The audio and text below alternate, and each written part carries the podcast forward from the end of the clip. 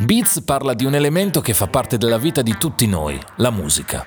Lo fa con l'obiettivo di generare un dibattito, offrendo spunti e riflessioni da prospettive diverse. Qualche giorno fa ho notato che la playlist rap più grande d'Italia ha cambiato nome.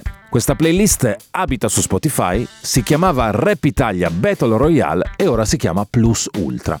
Dietro a questo rebranding ci sono una serie di aspetti molto interessanti, ma partirei da una domanda. Perché Spotify deve cambiare nome ad una playlist che va alla grande e che ha quasi, nel momento in cui io sto registrando questo podcast, 600.000 follower.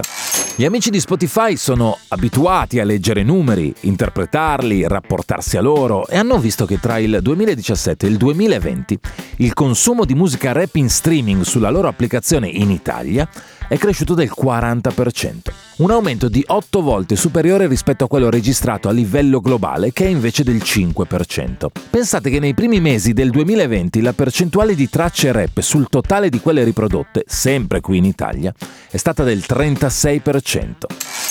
Sono numeri, certo, ma sono numeri tanto importanti. E convertiti in parole ci dicono che questa è l'ennesima consacrazione dell'hip hop come genere mainstream. Esattamente come già avvenuto in altri paesi, penso soprattutto alla Francia, il rap è il nuovo pop.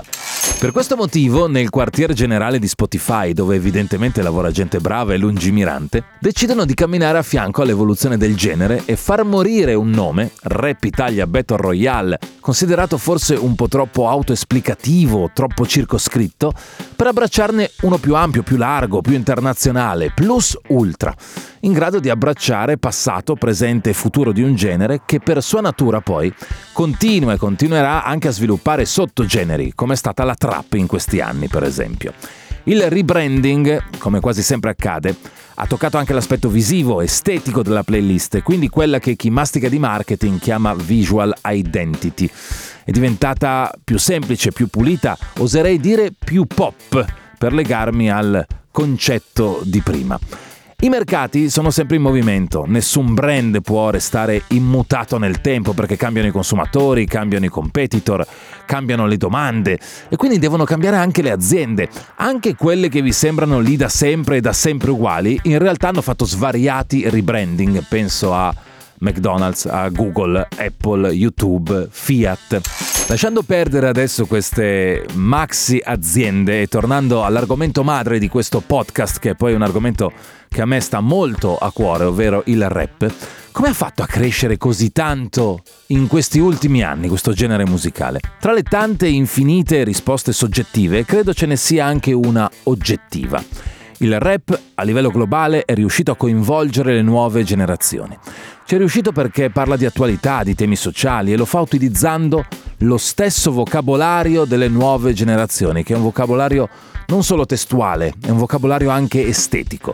I ragazzi giovani si ritrovano nel rap perché è vicino alla loro realtà.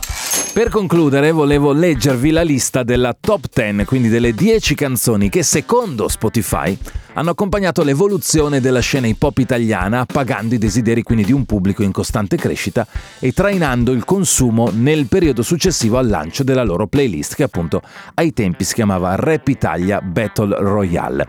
La lista è questa, parto dal fondo. Decima posizione, Charlie Charles, Gali e Sfere Basta, Peace and Love. Sfere Basta anche in nona posizione con Rockstar.